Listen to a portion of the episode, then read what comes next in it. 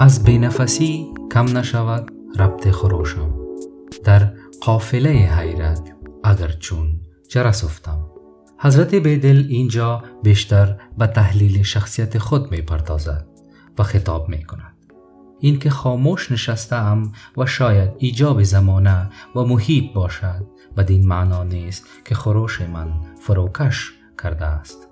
یا اینکه بعد مردن نام و آوازه من خاموش می گردد ولی چه وقت چنین می شود آنگاه که من در قافله حیرت که تشبیه از تاریخ زندگی بشر است همانند جرس صدادار و رهنما باشم. تاریخ و زندگی بشر را به قافله تشبیه می کند و جرس را که رهنمای قافله است به رهبر و انسان ویژه تشبیه می کند و می گوید هرگاه انسان از قید و بند زندگی عادی و مادی رهید و به افقهای بلندتر انسانیت اندیشید همانند جرسی هست که قافله را برای همیشه رهنمایی کرده است.